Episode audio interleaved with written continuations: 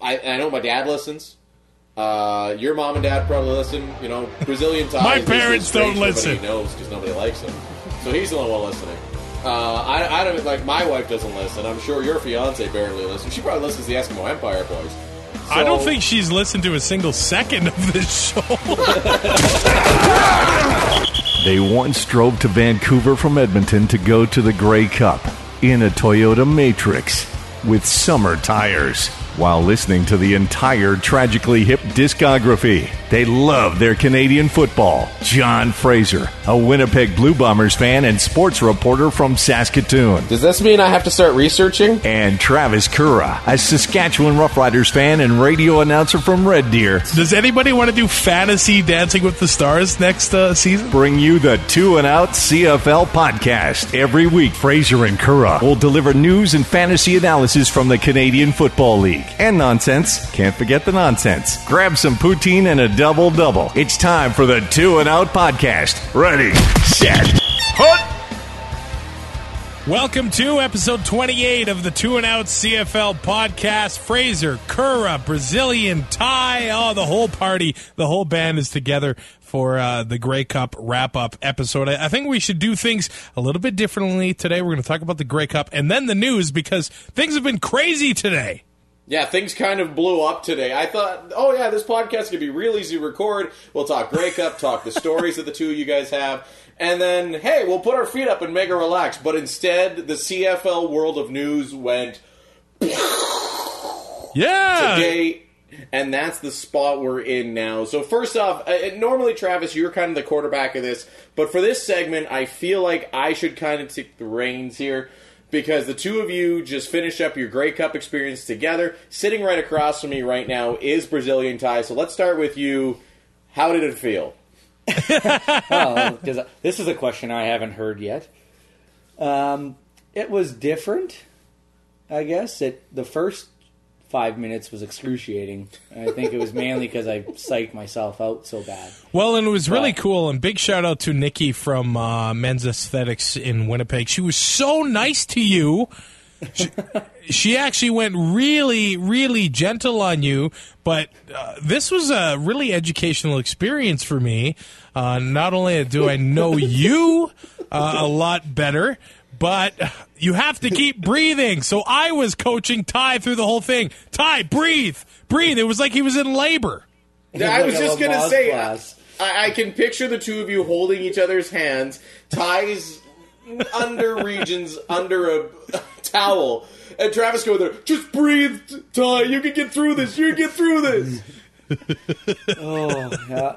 Travis saw a whole new side of me that day. Yeah, and my favorite part is when uh, she waxed your back end. Everybody I tell the story to, they said it's their favorite part. I, I had a front row seat for that. And would you would you have paid for that front row seat? Oh, what would I have paid? Oh, at least fifty timbits. Uh, or or probably about the amount that we have to give out after winning the CFL Twitter Awards. More on that in a little bit. I, I got Brazilian Ty sitting across me right now, and we now know it was different. But the other question I have for you is: Nikki said on this pod that you were going to become Ty the Love God after the wax. Did you become Ty the Love God? Uh, if I would have been able to function after 10 p.m., maybe I could would have had a shot. But uh, you know, Spirit of Edmonton just kind of threw that out the window. I don't know anybody that's Facebook friends with uh, Brazilian Ty. I don't know, man. I saw hashtag Grey Cup Romance on there. Uh, Ooh. and I'm still looking at it. It's it's a picture of uh, Brazilian Ty. I don't know where it is. Looks like some back room at the after party. And uh, some guy uh, actually, it looks like Chris Williams. Now, I don't know if that's Chris Williams from the Ottawa Red Blacks, uh, but it says, "Aw," and then under that hashtag Grey Cup Romance. So, spill the beans. There's nothing to spill. I hate to put you on the spot. Yeah, yeah. Did we get the number of that bus that uh, Travis just threw you under? yeah, no doubt. Well, let's see. Her dad is in the military, oh. so he could he could kill me slow, slower, or make my life a living hell. His words, not mine. that was one of those unique situations because when you meet that special someone, you don't usually meet the dad right away. Usually it's maybe a couple weeks kind of thing, but you you were put in that uncomfortable situation pretty much instantly. Well, I went to Andrew from Empire came and grabbed me because we went up to the front of the stage, and that would have been Friday night, I believe, and we had to go and watch the end of the show. So I walked back to the end of the dance floor to say bye to basically her parents, and her dad shakes my hand and oh, sorry. Pulls me in close and he's like, "You better get her number now before I change my mind." Wow! you were in with the dad before her? Maybe. This is incredible. I, I, I will. I will slow clap for that. That was well done, Ty. but now, and l- let's let's move on this conversation from the Grey Cup trip. Enough about Ty finding love or possibly being found in a ditch and never be heard from again. If that's the case, I do get his PlayStation 4. Do you guys want to start with the good or the bad from the trip? Let's start with the bad. Yeah, and then we can end it on a high note. So I'm watching the game back here in Saskatoon at my house, and next thing I know, uh, of course, all three of us have access to the Two and Out CFL Twitter account. My phone starts blowing up with notifications from the Winnipeg Blue Bombers, from the CFL, and then I go into the Twitter feed to see what happened. And so let me get this straight, and Travis, you can probably explain this the best. You guys didn't have seats, despite the fact that you bought them, hell, like March. Yeah, Yeah. So here's exactly what happened. So we had some friends uh, that had a parking pass, so we literally uh, tailgated right across the street from Investors Group Field, and Some uh, than others. my uh, fiance and I made the decision to go into the stadium uh, a little bit earlier, you know, get our bearings, go to the bathroom, get some food, get some 50 50 tickets, all that good stuff. And the concourse was a Royal Rumble, as I put it. like, there was That's a, that's a good way to describe it. there was no moving anywhere. So we ended up getting split up. And uh, Tyrell ended up coming in a little bit later, and I ran into him, and I'm like, man, I'm looking for Taylor because if I leave this spot, I know what happens to me. I'm in trouble. So Yep, I'm just yep, going to yep. stay here. But I ended up seeing her up at the seats where we were supposed to be. So I made my way out there. Uh, Ty and I, we, uh, we, we walked around. Ty went to get a beer, and I went up. And as I got uh, on the main level, kind of of the temporary bleachers, she came down and she was very upset. And I'm like, "What's going on?" And the first thing she says is, "Our seats don't exist." Wow. And I'm thinking, "What?" Unbelievable. So she had the ticket. She's looking for the seats, can't find them. Ends up asking an usher, and the usher's like, "Yeah, your seats don't exist." Wow. Are you kidding me? So what had happened was, from what I can gather, is that our seats were in section S three, row twenty, seats one, two, and three. Well, row twenty started at seat six, and where our seats probably should have been, there was a pillar holding up the scoreboard. So these didn't exist. so what they wanted you to do was climb the scoreboard and sit up there. Ba- basically, I, I think. So we ended up having to go back down, and Tyrell, your phone had died because of the cold. I'm like, man, we got to go find. he was in line for beer, and I'm like, man, our seats don't exist. We have to. You're like, what? They don't exist.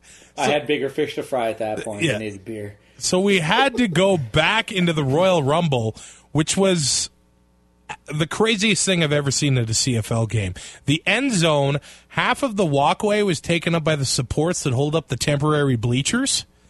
Yeah. So nobody could get through. It took, oh. It- minutes. yeah, kids are like crying, security's pulling them out. Like it was bad, man. And then suddenly somebody decided to push their way through and then we ended up getting the fan services. There was this big delay. They didn't have tickets ready for us. So that we ended up missing the national anthem, uh, the team introductions, the flyover, kickoff, all the stuff that I have never missed at a Grey Cup. So, needless to say, wasn't very happy.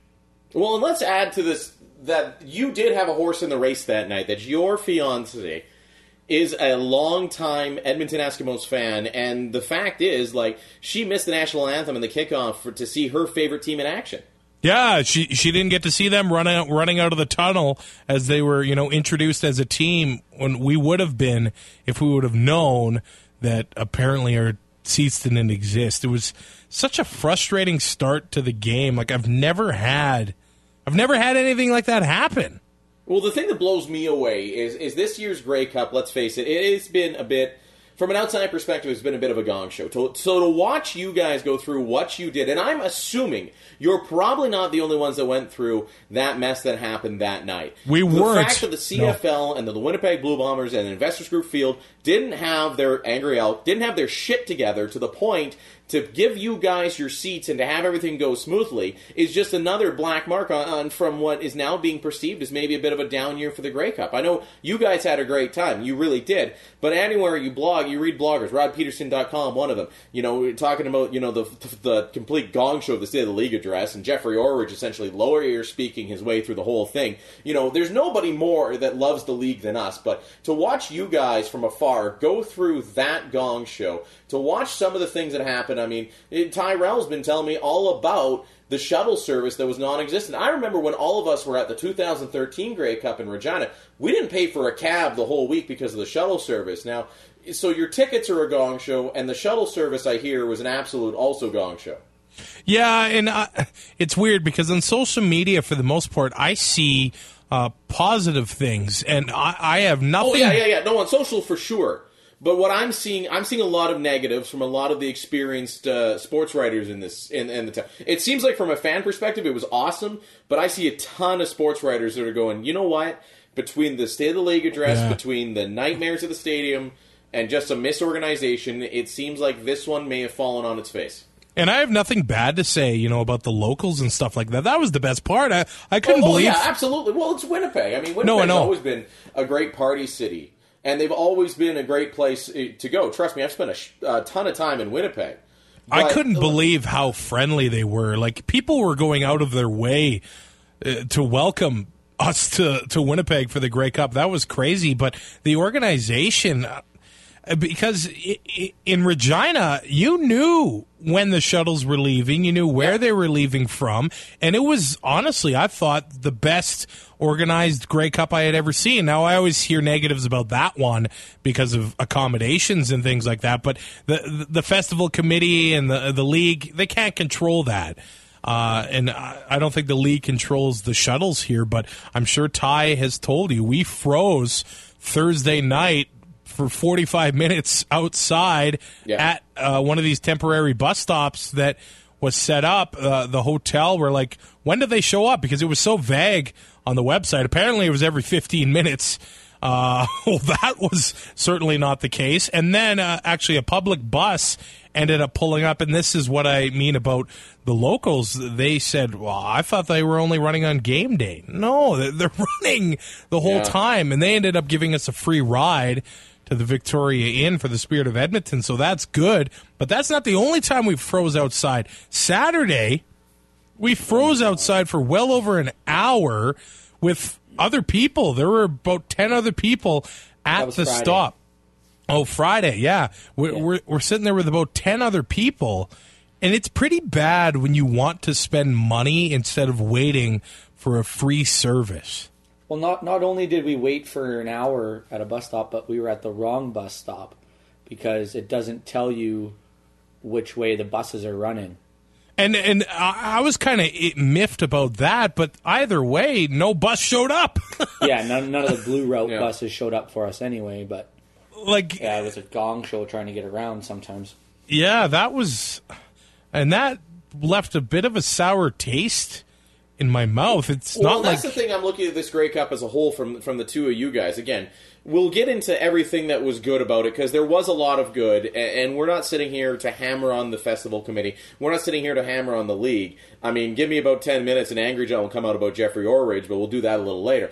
But listening to the both of you tell me about this and thinking back to my experiences in Toronto in 2007 that went so smoothly, BC in 2011, Travis, that was so smooth for the two of us. You know, Regina when we were all there, you, me, Brazilian Ty, your fiance, my wife, we were all there and we had a great time. I mean, we, had, we it was a bit of a hard time to get accommodations, but we found them, and after we found them, it was awesome. It's just to me, if you're going to offer it, make it right. If you're going Yeah. to offer temporary seats at Investors Group Field, make sure they exist. If you're going to offer free shuttle service, make it right, or don't do it.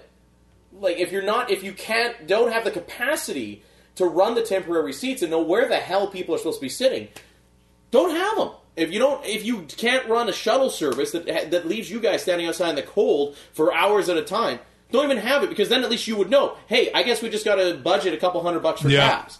Like, be on, be honest with uh, here, everybody. I mean, we've all been to several Grey Cups. Travis, you're seven in a row now. Yeah, I have seven in a row. I've been to three. Again, I don't have a lot of input because I wasn't there, and I'm not going to say anything. Uh, Ty, how many Grey Cups have you been to? Two of the last three. So you've been to two of the last three. Trav, where do you rank it uh, uh, amongst the last seven in terms of the overall experience, ca- uh, accounting for both the good and the bad? The overall experience, it's bottom two with uh, last year's Grey Cup.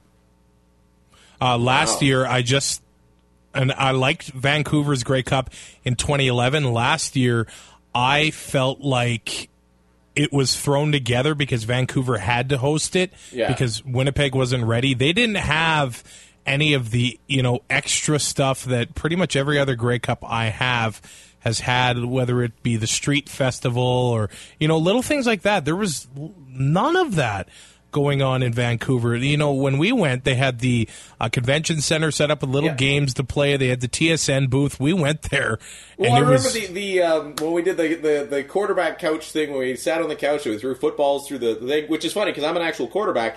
Yeah. And you destroyed me.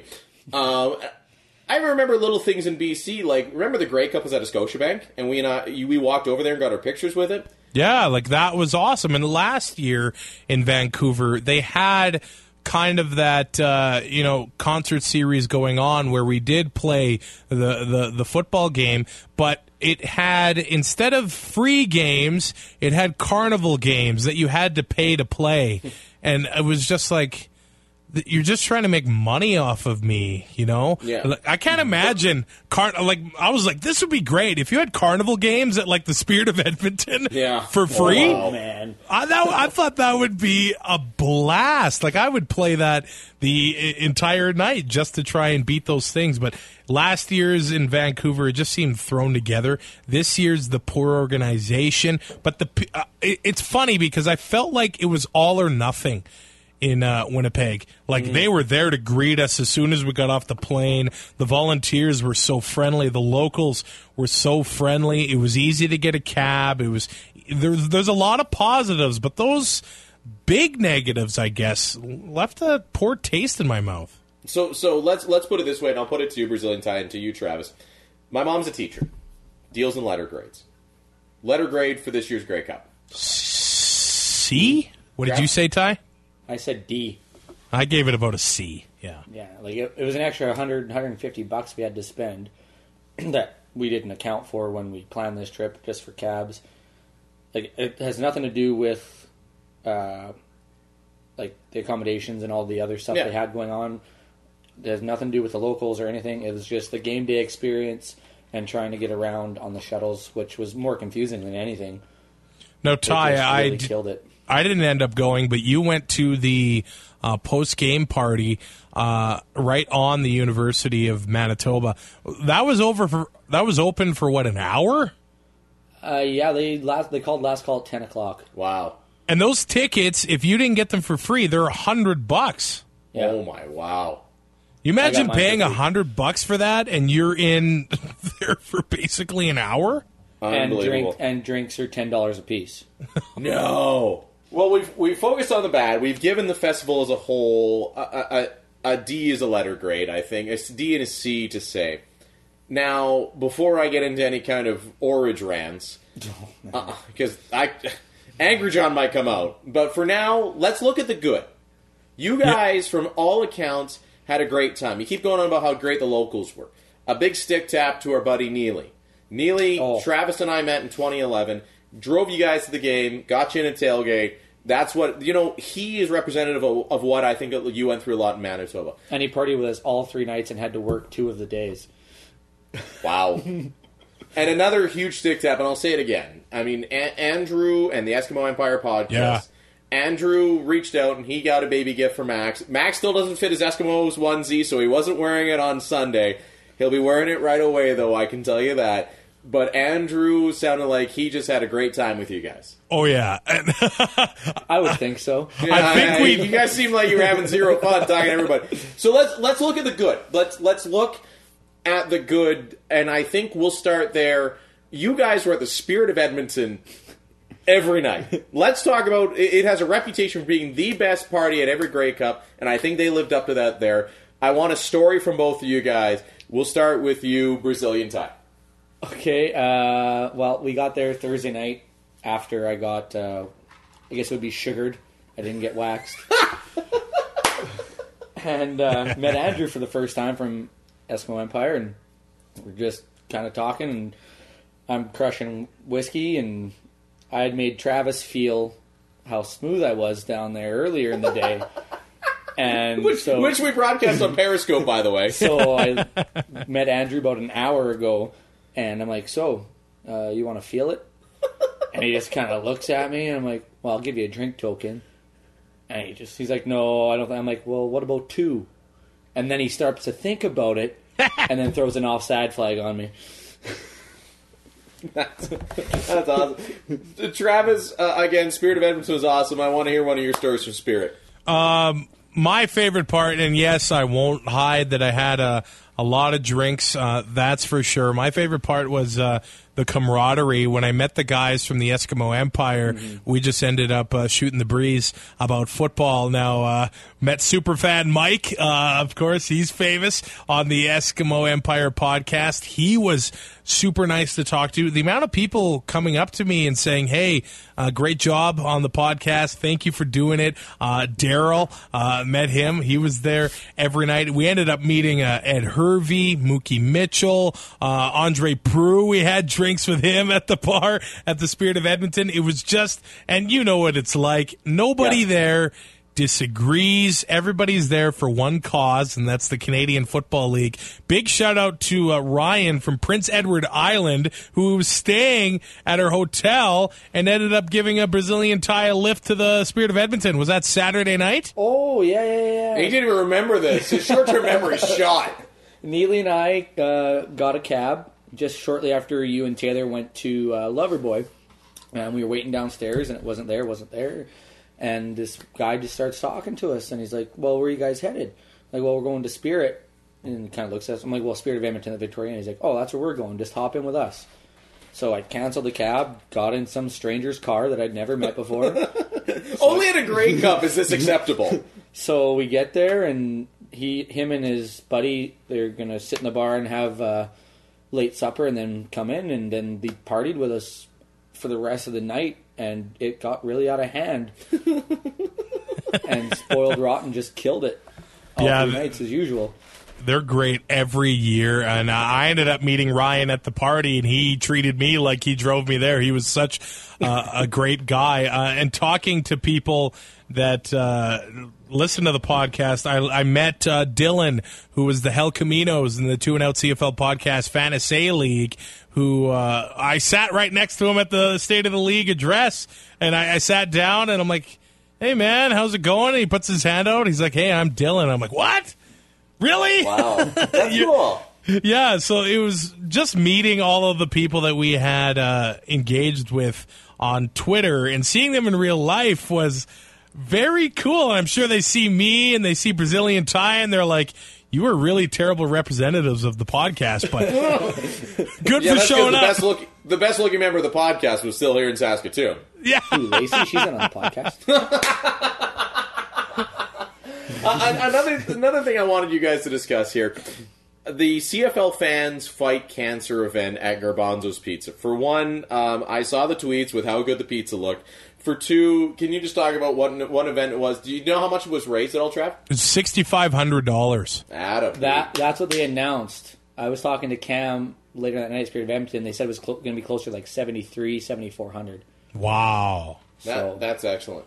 And it's a little bit different of event uh, than you're used to seeing at Grey Cup. It's a very uh, sobering uh, event that uh, makes you really think that uh, you know what this disease really does. And it was cool to see all those people coming out and making donations and uh, supporting their team at the same time. They had th- these amazing prizes. Chris Walby was there. He was a great MC, and uh, that was a really awesome event to be able to go to, and uh, they had really cheap drinks as well because Tyrell won a raffle. yeah. Bought a couple raffle tickets, and I walk up. They draw my number, and I'm walking up with my Chris Walby jersey, which I bought in Regina in 2013. It's like, oh, with that jersey, you can pick any car in the parking lot. To which I replied with, there is no parking lot. so I went and picked up my gift bag, and I had pre-scouted and noticed a, a Riders T-shirt and a $50 Garbanzo's gift card. So I grabbed that gift card, and I couldn't spend it all. That's impressive. Garbanzo's is a great place. It sounds like a great event. So finally, boys, before we move on to the news and, and I give the um, the steering wheel back to Travis here, we hammered on the bad. What is your lasting memory from the 2015 Grey Cup? Trav, we'll start with you. It's all about the the people that I met, and I think maybe that's what the Grey Cup is all about. Yeah, it really is. The the people that I was able to meet, uh, you know, the people that we've been engaging with on Twitter Yeah. all all year long. It was really cool to meet them. And from the bad things I've said about the festival, they had some really cool stuff going on uh, downtown. You know, they've they've teamed up with Shaw, and those guys uh, from Team Shaw, like they had a meet and greet with Bo Levi Mitchell and Andrew Harris were there, and. I know the league has been hammered lately about accessibility, and this great. Don't get me Cup. started on that. Yeah, Don't I- not get me started on that. and I think maybe that's more of a media thing. I don't think it's really changed for the fans. It was really easy to, if you needed an autograph from anybody, it was really easy to get. And Just don't ask any of them for an interview. yeah, uh, the locals really got behind uh, this Grey Cup, and they were really nice to the people coming in. But yeah, it's it's all about the people. And uh, five years ago, I might have told you the booze, and while I did have a lot of booze this time around, it was definitely about the people that I had the chance to meet and uh, shoot the breeze with. Yeah, I think touching on kind of what Travis said too, the locals, like I've never felt more welcome being away from home. But the part that's really going to stick out is when we went to Eskimos practice on Saturday afternoon. Oh yeah, ta- yeah. Talk about that. Yeah, about the Grey Cup Club. Um, like it was just so loose, and Odell comes running out of the uh, dressing room and just jumps right into the stands with all the Eskimo fans and starts the "Let's Go Eskimos" chant and we got to get handshakes and high fives from a lot of the guys as they went back into the room. They came over to say hi, and then we got onto the field and got to take some pictures. And then Calvin McCarty came back out and Kenny Stafford, and they signed everything that everybody had. Uh, you know, took pictures with everybody that wanted them. Took a big group shot with Calvin, and then when we left, uh, you could still get autographs and everything from the Eskimos there that were getting on the bus and like that. Just that don't ask him for an interview. That I, I thought that was really cool. Uh, I know it was a perk of being in the Grey Cup Club, but just getting the chance to be a part of that was pretty special. I think. And I do want to talk about the Grey Cup Club because uh, we were all pretty miffed, the ones that got there early on Saturday, because it the Grey Cup Club was a really cool thing to be a part of. But uh, that's another thing I thought was almost poorly organized. Now. I, I will get to the positives there as well, but they had a welcome reception for us on Friday after the State of the League address, and basically I guess I was kind of expecting a little bit of an agenda. Maybe the maybe the commissioner would have been there to personally thank us for you know giving uh, fifty bucks to He was join too busy trying to figure out how to dodge questions again. yeah to join this Grey Cup club and just to say thank you. But it was basically just this room. Nobody knew what was going on. They gave us a free drink ticket and sent us on our way. And the free Let's drink ticket. It wasn't a room; it was a hotel lobby. Yeah, and I, I mean the free drink's nice, but and, and the hat is nice, and everything like that is nice, but come on. And then we ended up getting to Eskimo practice. They told us to be there an hour early. So we were there an hour and 10 minutes early. We had no idea where to go. We ended up walking around the entire stadium. We're like, where do we go? Yeah. And we ended up finding, uh, we ended up tweeting the guys from the Eskimo Empire, and they're like, meet at the bomber store. So we met there, froze outside for 40 minutes. The guys showed up that were running the club, and they took another 20 minutes to set up before letting us in to go warm up. And we're like what is going on here?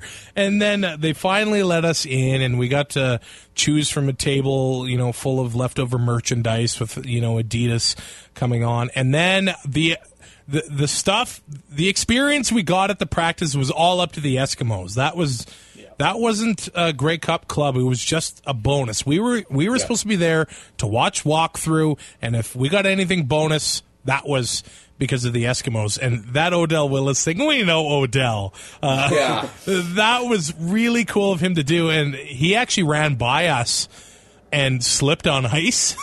Oh no! Yeah. Just imagine if he would have gotten hurt the day before the Grey Cup because he jumped into the stands for some guys to join the Grey Cup club. that would have been hilarious. uh, to Tyrell's point, uh, the way the Eskimos were, I've never seen a football team like that. They warmed up for walkthrough. They blasted music, and it was basically watching a dance party.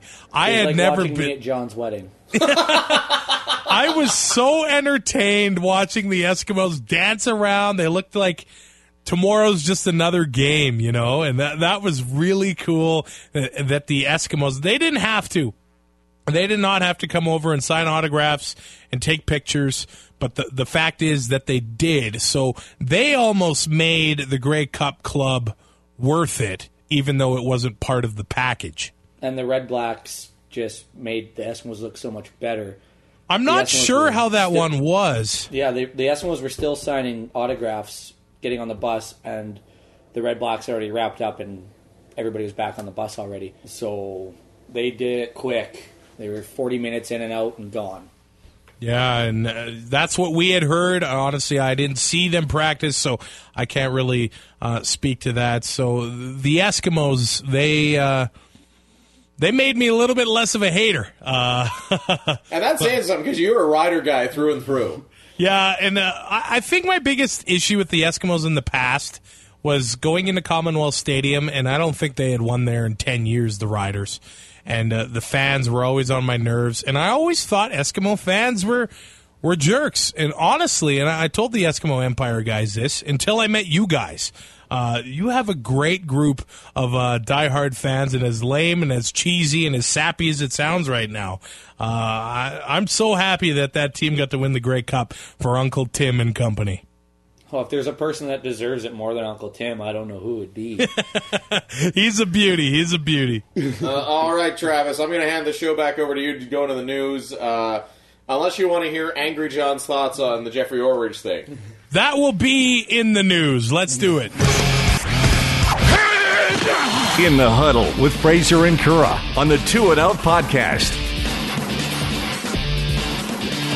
Thursday was relatively slow. I know we had the uh, uh, CFL awards going on. The MOP, Henry Burris, Coach of the Year, Rick Campbell, uh, offensive lineman SirVincent Rogers. Yeah, the Red Blacks really had a great uh, day because uh, Brad Sinopoli won Most Outstanding Canadian, but defensive player Adam Bighill, special teams Brandon Banks, Derel Walker, the best Rookie, the Commissioner's Award went to Bernie Custis uh, from Hamilton. Jeff Perrett won the Veterans Award. Burris won the Tom Payton Memorial Award. And Bob Irving won the Hugh Campbell Distinguished Leadership Award. And of course, uh, the Two and Out CFL podcast won a CFL Twitter Award. So that uh, is what happened on Thursday. And Friday morning, uh, it was time to announce uh, something that this is positive. The league brought us in on, and they they told us uh, WWMO is uh, what we're made of, and uh, they were going to unveil a whole new marketing strategy for the Canadian Football League,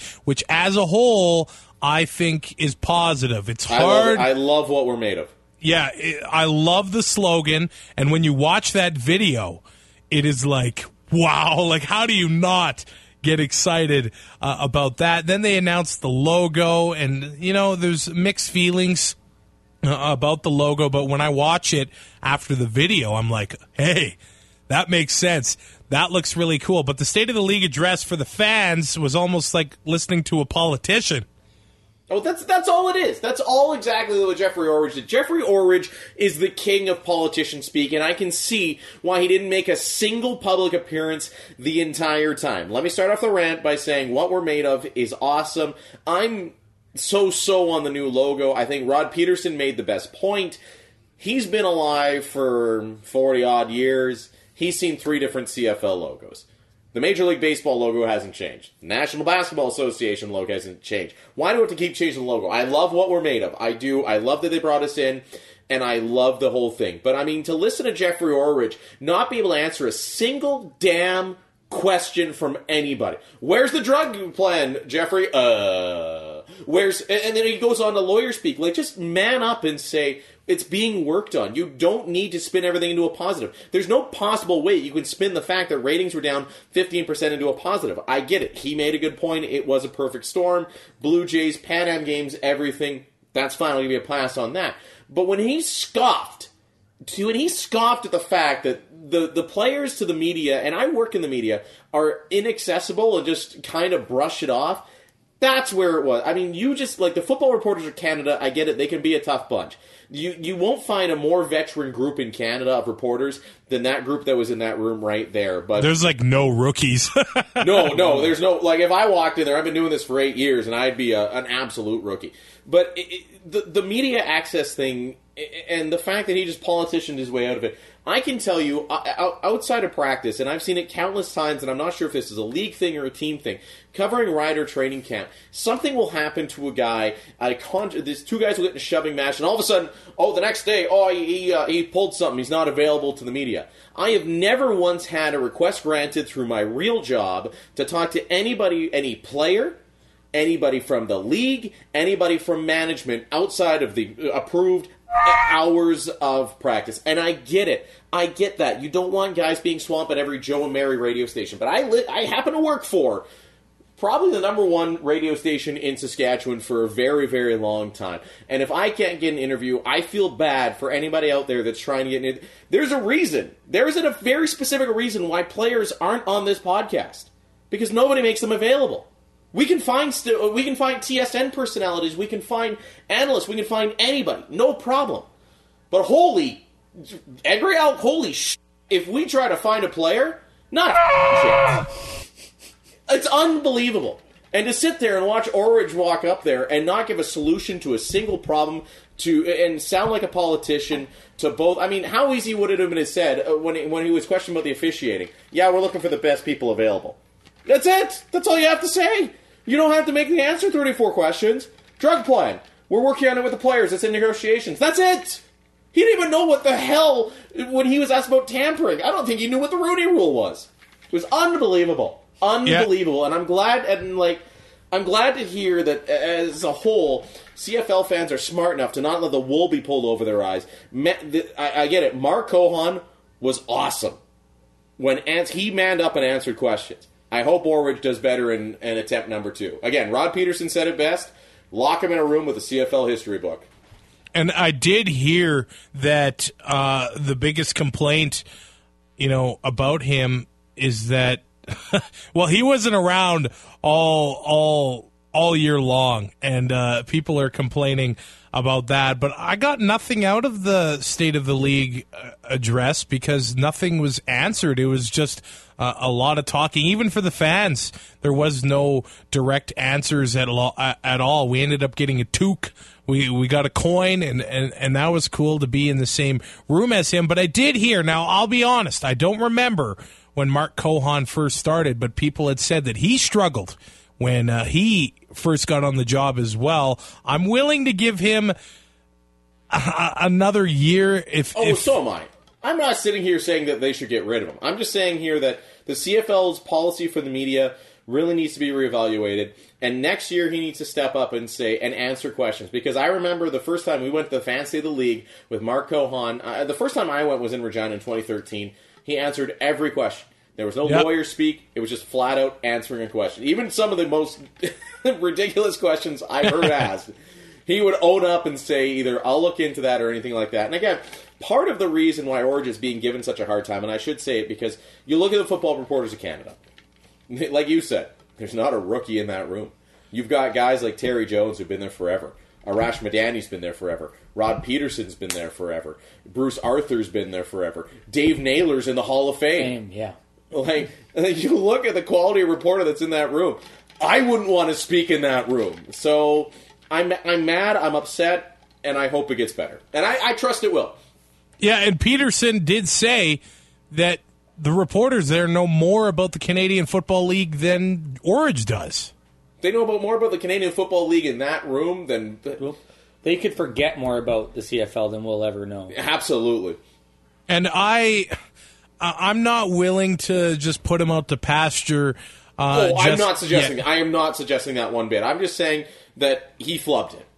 And maybe he's not. Now, let me ask you this, John. I, I felt the biggest struggle with the last era of the CFL is moving moving forward. Now, he's already got the deal with YouTube, which I think is really big, and I think that's really positive to to get on the digital side of things. And maybe that's Orridge's strength. Well, I think his strength is it does lie in marketing. You mentioned the YouTube thing. I'd also like to bring up. Have you ever seen the Dude Perfect videos? The trick shots.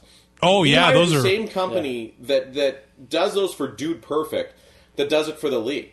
And honestly, I love the trick shot videos. Uh, Yes. the minute he brought them on board, he's you know what? His strength is in marketing. What we made of, what we're made of, is 100 percent him. yeah. Kicks so-. So that is a, a good thing coming from him. Maybe he, he's not good with uh, you know the public uh, kind of thing, but he he's done some really good things as well. So hopefully he can get better in front of crowds. Uh, and I just want him to answer a question, and I want, Yeah. as a podcaster and reporter, to know that one day that living in Saskatoon, I could speak to a Riders player or, or whomever. And I get it; these guys would be absolutely bombarded with phone requests. But every Yeah. other league, the NHL, MLB, NFL, has certain media requirements when they have to make their guys available. I've never seen one of those from the CFL. It's team by team, and some teams decide to just lock it up. so that was the big news uh, from Grey Cup weekend. Obviously, uh, I'm, I'm happy now. No more angry John the rest of the episode. Now, my biggest issue with the new logo is that they weren't consistent with it. And I think at the State of the League address, he had said that the new website was going to get launched on Grey Cup Monday. It has not been launched. Are we Uh, surprised? now, I, I don't know why they they bring this out Grey Cup week. Is is that kind of weird that they don't launch next season with it? Well, I would agree. Uh, and, and all I can hope for on the league website, and me and Darren Bombing from TSN Radio in Winnipeg were joking back and forth on Twitter saying, I just want a games played stat. That's all I want. I don't care. The website can look like it's from GeoCities in 1992. I just want games played. It makes my job really hard. I've tried to look up stats, and I literally have to go to each individual game Yep. and figure out if this person played or not. Yeah. so, so you don't know if he had a, an, off game or he just didn't play. So it, it's hard right. to find stuff like that. And the they didn't go one hundred percent with the new logo. Why weren't the refs wearing it on uh, game day? Why didn't they have the players rocking the new logo for the Grey Cup? And why? and that goes down to why are you announcing it on the Friday before Grey Cup? They were Yeah. so worried. See, the reason the players and the referees weren't wearing it, they were worried it would leak. There's no way. There's no way to get all those helmet decals fixed up because I mean, otherwise you're asking the equipment staff to work the whole night, and same with Yeah. the referee jerseys and everything. I'm with you.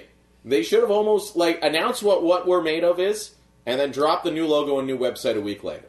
Yeah, and that that probably should have went down. So he did mention some good things. He he he mentioned a, a video game, but he also mentioned fantasy football to get the uh, younger demographic into the Canadian Football League. Now I I, I I don't know. that, by the way.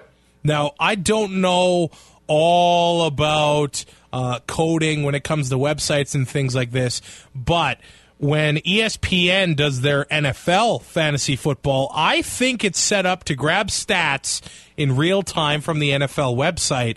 The CFL website is not set up that way. I think that TSN could supply a season long fantasy league sometime in the near future, which I think would be huge because right now there's Fantasy, which is a grassroots Awesome. That's the thing. platform we use. Yeah, good, good for them. It's it's grassroots. It is awesome. But if the league could supply legitimate stats on a consistent basis, then because TSN right now has the weekly fantasy, if they could do season long because they have access to these stats, then I think that would be huge for the league because a lot of people they still don't know about fantasy. They just Yeah. don't. And Well, uh, it- I honestly, I'd love to see one of two things happen. Either the TSN style fantasy should migrate to the CFL website, or Okay. talk to fantasy. Because I myself, I love matchups. I love being able to talk to my opponent. That's the way. That's the game I prefer compared to TSN. Oh, for sure, and that, uh, and I'm just saying maybe TSN isn't doing season long because they don't have this access to real time stats from the league. Definitely makes it harder. So that's uh, Grey Cup week in a nutshell. Uh, on the positive side of things, the uh, ratings were in, and one third of Canadians watched at least a part of the Grey Cup. Awesome Uh, game. six percent growth over last year, and yeah, you're right. It was an awesome game. The Edmonton Eskimos beat the Ottawa Red Blacks 26-20 after trailing 13 nothing, uh, basically a second into the into the game. Well, it's just your typical Eskimo game, slow start, and just put all your faith in Mike Reilly, and he's able to just pull it out by the end. Yeah, he is one tough cookie, and I know Dunigan uh, mentioned it at the end, but he was laboring a few times in that game. He took some nasty hits, and he led that team uh, well deserved. He got the MVP, and Shamawd Chambers got the most outstanding uh, Canadian nod. So the ratings were good. And when I got back to Red Deer, which is not a CFL city, I, I know it's only an hour away from the Stamps and an hour away from the Eskimos, but I went to uh, grocery went grocery shopping, had a conversation about the Grey Cup. I went and got gas, had a conversation about the Grey Cup. I went and got pizza as if I hadn't had enough in Winnipeg, and had a conversation about the Grey Cup. So people are still talking about this league, and things were very negative uh, up until the division finals. Now, if they can keep this momentum heading into next June, I think this league is still in great shape. I would agree. I think the Grey Cup and what we're made of is going to be a lot of positive momentum going forward, and it's nice to see that for the league. They did address that the officiating does need to tighten up, and Orridge did, in a long-winded way, admit that. And that's to me, the game was fantastic. Both division finals are fantastic, and, and I, I think with Toronto moving to BMO and actually having a home field, and let's face it, the Riders and Bombers can't be that bad again. Your two No. biggest TV draws. I, I think it's going to be some forward momentum for the league, especially they they now realize there's a problem. So the first step to fixing the problem is admitting there is one, and they have done that. Let me ask you this about BMO Field. What do you think about the end zones being only 17 yards? You know what? Honestly, I, I- I think it's. I'm a big baseball guy. I love the fact that every baseball stadium you go to is slightly different in some way. Even look at Edmonton. The, where the track is, you know, let's face it, the ends of the end zone are cut off just a little Well, bit. they changed that three years ago. Now they got the perfect uh, rectangle. but I mean, back in the day, is what I'm Yeah. making reference to. Yeah. and I liked it. It gave a little unique charm. You know what? If the end zones are 17, we're not talking about 10 yard end zones. I don't mind it. it it's again, I like I said, I'm a baseball guy. I don't mind stadiums having their own quirks, and this is just going to be part of it playing in Toronto. And I really like that analogy that all the ballparks are different. Now, the end zones back in the day used to be 25 yards until uh, BC Place. Uh, they could only fit uh, 20 yards Yeah. in there. So there was the exception there until they changed them all to uh, 20 yards. I, I don't want to see it change anymore. I don't want it to be uh, smaller than. Uh, 20. So that's the only thing I'm uh, worried about when it comes to the end zones because we have to keep this game ours. Yeah, like and it you know what? I, I don't. I don't think there's going to be much more of a Yeah. change in that way. There's never really been a discussion about. it. There's never really been a complaint about it. I love the big end zones. Um, 120 yards seem to be perfect, but it's it's funny, and, and this is just like I've never measured it. I've never counted it off. I've been in a lot of CFL stadiums in my time doing play by play for the Saskatoon Hilltops. One of my favorite things to do is walk around the field before a game. Yep. I can almost guarantee you the end zones at Mosaic are not the same size as McMahon and not the same size as Investors Group Field. I just, again, I've never had a formal measurement, but just running around on the field, playing catch with some of the boys, I think they're already a little different. Just nobody kind of says says anything about it. So that's why I don't mind Toronto's end zones being a little short.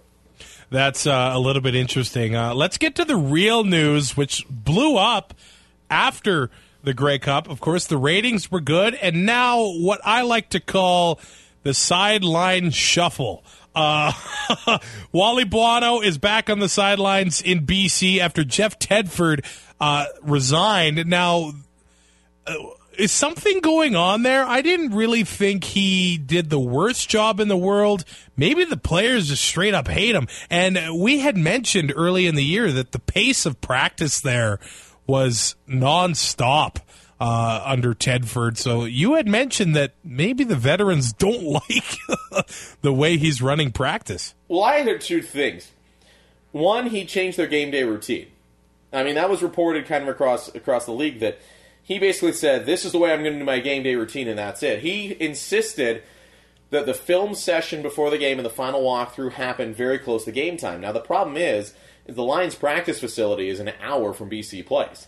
Ooh. So, so most of these players were used to a, a typical CFL day. Sees your team have a team meal, final meetings, you know, usually some downtime in the afternoon. Then they get to the stadium, get taped, and everybody's ready to go. Tedford changed that, and the players hated it, and they hated the intense practice. So I think this was a you resign before we fire you situation. Let's face it, he had one foot in the NCAA from the way from the get go. He was never really a fit in the CFL, and it just seemed to me like he couldn't aspire. And he did good things with Jonathan Jennings, but he couldn't do a lot of good in, in BC. And it's probably for the best that he goes back to down south. And I thought Buono was done coaching. Me We too.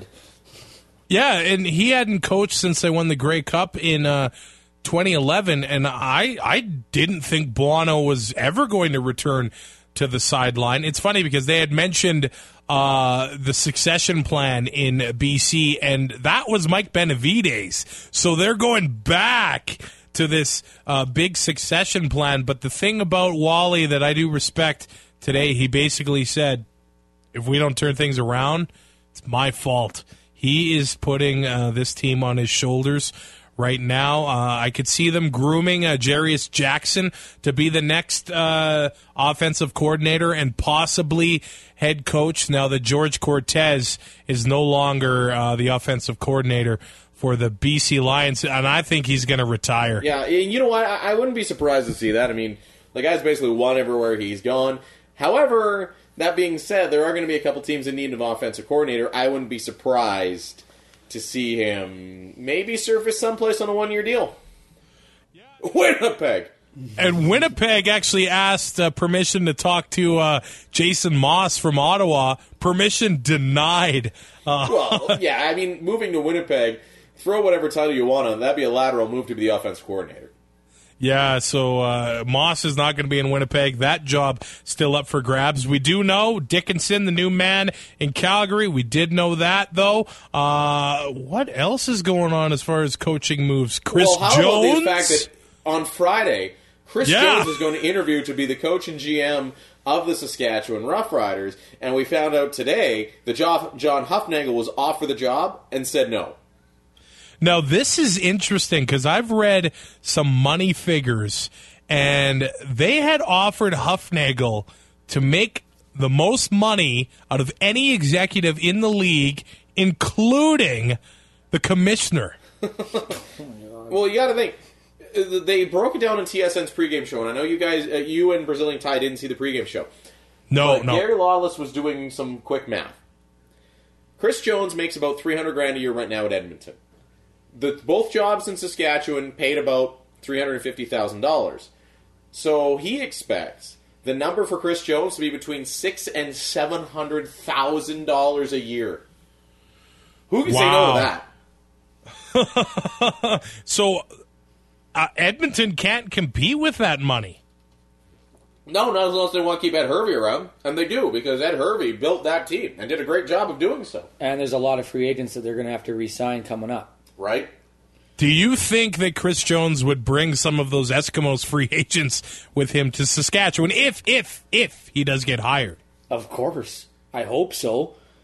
Well, the report, report broke late tonight that Craig Dickenson is either going with Jones to Saskatchewan or going to join his brother in Calgary.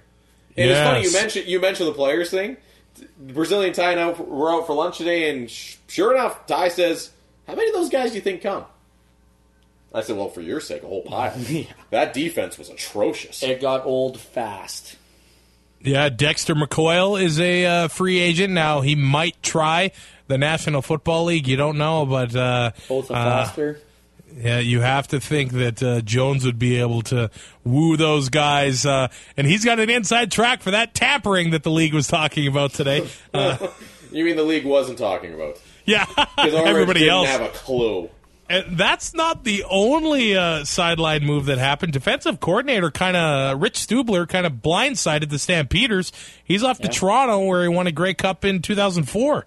That to me is a sign that Scott Milanovich is staying. Yeah. Uh, uh, if they're hiring assistant coaches from other teams and going through that nightmare, Yeah. that's a sign your head coach is staying. Because there were rumors he was going to Maryland, and apparently Sports Illustrated tweeted out that they have found a coach in Maryland. I think uh, Dur- DJ Dirks is his name. Uh, they signed a guy in uh, Maryland, so uh, he will not. Milanovich will not be the guy uh, down there. I tried to put all of the uh, sideline shuffle together in a summary. It'll be on CFLPass.ca, and also my diary of a Grey Cup is up there. That's a great. that's a great read, by the way. oh, thanks a lot. It's like a picture book. Uh, that's why it's a great read. That's why John could read it. How about the other big news of today too that we're all kind of forgetting about? Well, I haven't forgotten. I know. Jon Cornish calls it a career, which, by the way, let's add that to uh, among the best calls of John Fraser this year because I said that a month ago on this podcast. Yeah, and uh, you know, as much as I've had a rivalry with him as a Saskatchewan Roughriders fan, he has to be the greatest Canadian running back of all time, and you, and it takes a very smart guy to hang up the cleats when y- you have to think he can still compete, but he wants to be healthy after football. Well, he wants to be healthy, and apparently it sounds like he's got a job outside of football that would be quite lucrative. Wow. So, really good for him. Congratulations to him on a great career. Now, the next step for me is to try to get him to unblock me on Twitter because no hard feelings anymore, right? You should, you know what? You should call him about some financial consulting. And may- maybe you could talk to Nik Lewis for you. So, if I if I can book a uh, financial appointment with Jon Cornish, and okay, first things first, John, Yeah. unblock me on Twitter. what do you think he says? First off, I'll give you my business, but you need to make a unblock. And can you talk to Nik Lewis for me? Then I'll give you my business. You know what? We might. we- You know what? If anybody actually goes to our GoFundMe page and sponsors this podcast, I don't know why they would, but if they chose to, um, I would say we might we might need Jon Cornish's services. Now, tell me about this, uh, John Fraser, because you were tweeting me about it. I was fuzzy. I was at Grey Cup. Tell me about this new initiative to kick off the off season. Well, to off our off season here on uh, Two and Out CFL, I mean, we do have a, a large amount of costs to produce the podcast every every month, every week. It, it, it takes a lot of money, and on top of that, Travis and I don't make a ton of money. So rather than just straight up asking for your money and you don't know where it goes, we've started a GoFundMe page for two reasons. One, it'll cover the expenses of the Two and Out CFL podcast for another season and another year. We're not going away in the off season. We're going to put out a few less episodes. We're going to go monthly instead of weekly. We'll be back to weekly two weeks before the season. Um, so to cover these expenses, we said, okay, let's cover the expenses And rather than you just giving us money and us blowing it, why don't we take the money and go to Grey Cup? That would allow us to produce exclusive content. Uh, you could hang out with us. There's different sponsorship packages. Uh, presenting sponsor, we are in negotiations with a couple other people, uh, but basically, GoFundMe.com slash TuneOutCFL. We're going to have the link in our Twitter and Facebook pages here right away. Uh, there's different perks, uh, like for example, a couple hundred bucks. You can come on as a co-host. Uh, and then if you're a business owner that listens, your business can be the presenting sponsor or the, the Fantasy Expose sponsor or the uh, news sponsor as well, including 30 second commercials. Travis and I have uh, radio production experience. And like I say, we are in negotiations with a couple of people. Uh, so reach out quickly if you're interested, uh, either through the Twitter or directly to the GoFundMe page. It does feel weird uh, that somebody would want to sponsor this show. Uh, But you know what? We're nearing 10,000 plays this year. That's our first year. Um, Yeah. I can't think of many other places that you can go to, and we can guarantee you, hey, we got 10,000 plays last year. And we've got a great following on social media, great interaction.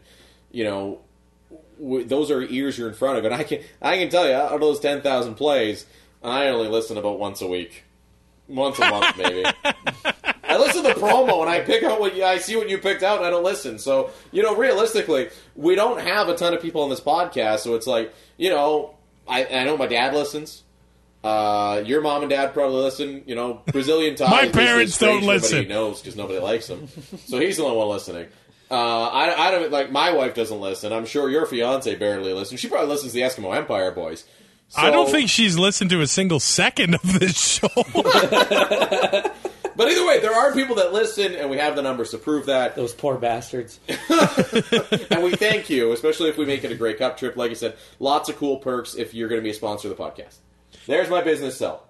of course, we are in the middle uh, of the off season. Thank you for sticking with us all season long. It was awesome to meet you at the Grey Cup. We don't have any picks to make, so that weird. is that is ki- kind of weird. Uh, I did we did some promise Andrew one thing. yes. You know now, promised Andrew. And I Am think I- Brazilian Ty, Oh, I, I have an idea. I think you have to get in on this too. uh, am I banned from singing this though? I don't know. Is, do you th- do you still think it's April wine? Well, All I think Andrew did say that it's not exactly like you're you're good at it. So, for the last time this year, one, Grey two, Cup champs. three, four. One, two, three, four. We're cheering, fight, fight, fight, fight on Eskimos. We're marching right, right, right on Eskimos. We're charging down the field for all to see and shouting rah, rah, rah, fight on victory. We're fighting till every game is won. The green and gold is bold, and when we're done, we'll tell the world we're proud of Edmonton and the Edmonton.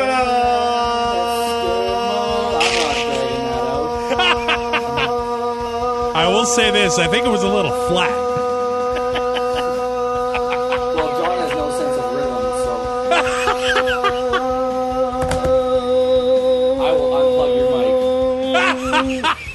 Eskimos. Yeah. So is that how we close season one? Awesome. Follow us on Twitter. Like us on Facebook. Rate, review, subscribe on iTunes. We During will talk to you. we'll be back once a month. We'll talk to you soon, I guess. Later.